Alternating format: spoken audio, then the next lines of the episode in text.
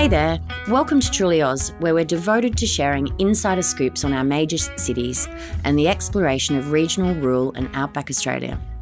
We created these Truly Oz podcasts so that before you travel somewhere, you know a little bit about the place and have the lowdown on things to check out. I also love sharing my top tips on where to eat, drink, play, and stay. For more travel inspiration, you can also check out our stories online at trulyoz.com and also find us on Instagram at trulyoz. Today we're exploring Port Douglas and Mossman Gorge in the tropical north of Queensland.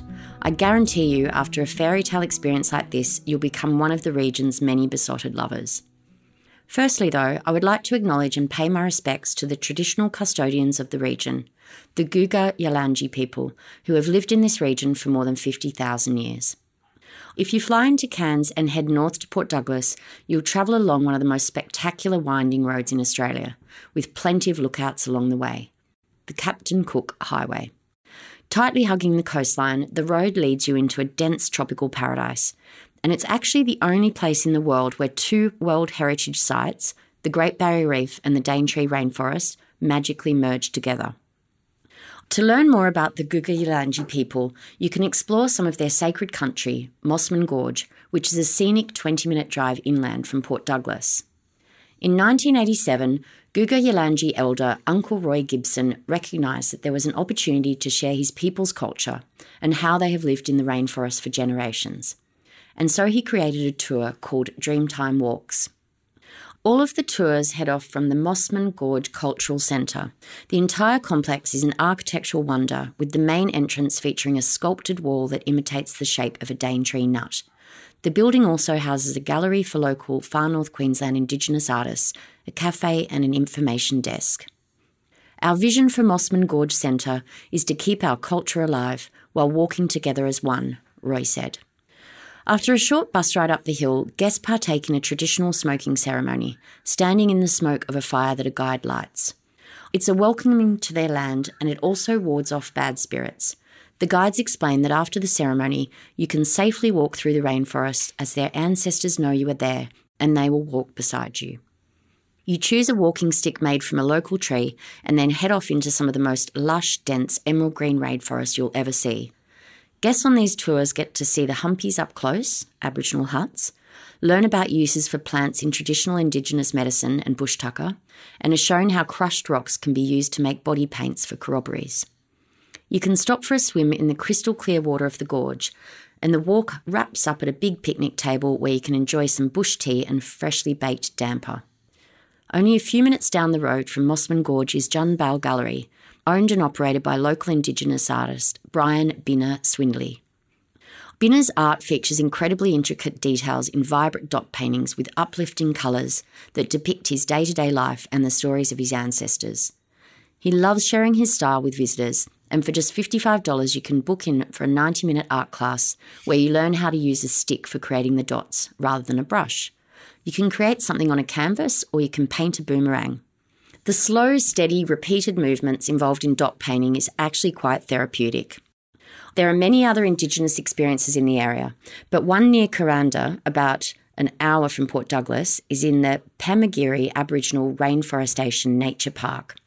Here, you can learn the secrets of didgeridoo playing, practice on your own PVC didgeridoo that you can take home after painting it, and you can also join a guide for a rainforest walkabout where he will teach you about local plants, tools, and weapons, you can even practice throwing a boomerang. If you haven't done it before, you'll realise it's not as easy as it looks, especially if you're actually trying to get dinner.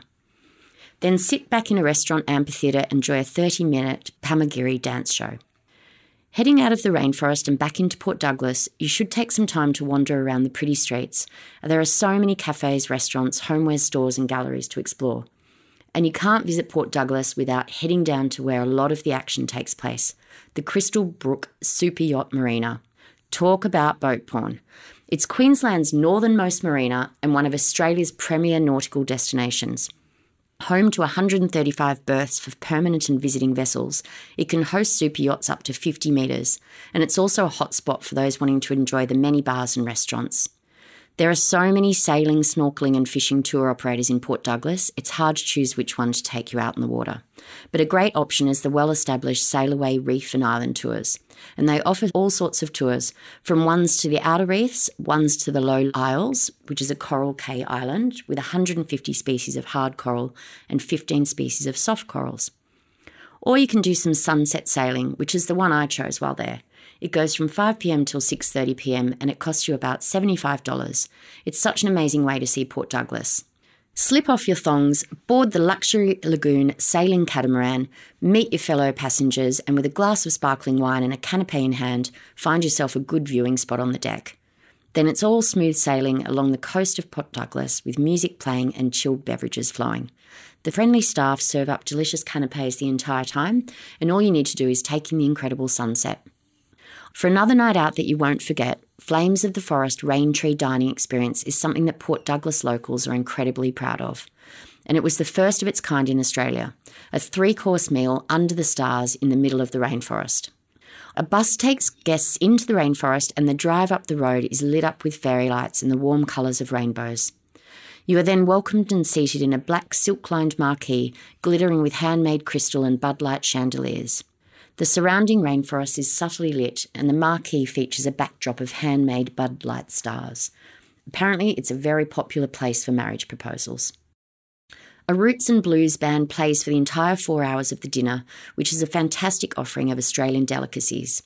There's a fully stocked cash bar for wine, beer, and spirits, so take some money with you if you want to indulge. Some dishes that you might enjoy include kangaroo loin carpaccio served with a rocket parmesan and Spanish onion salad with fresh truffle oil.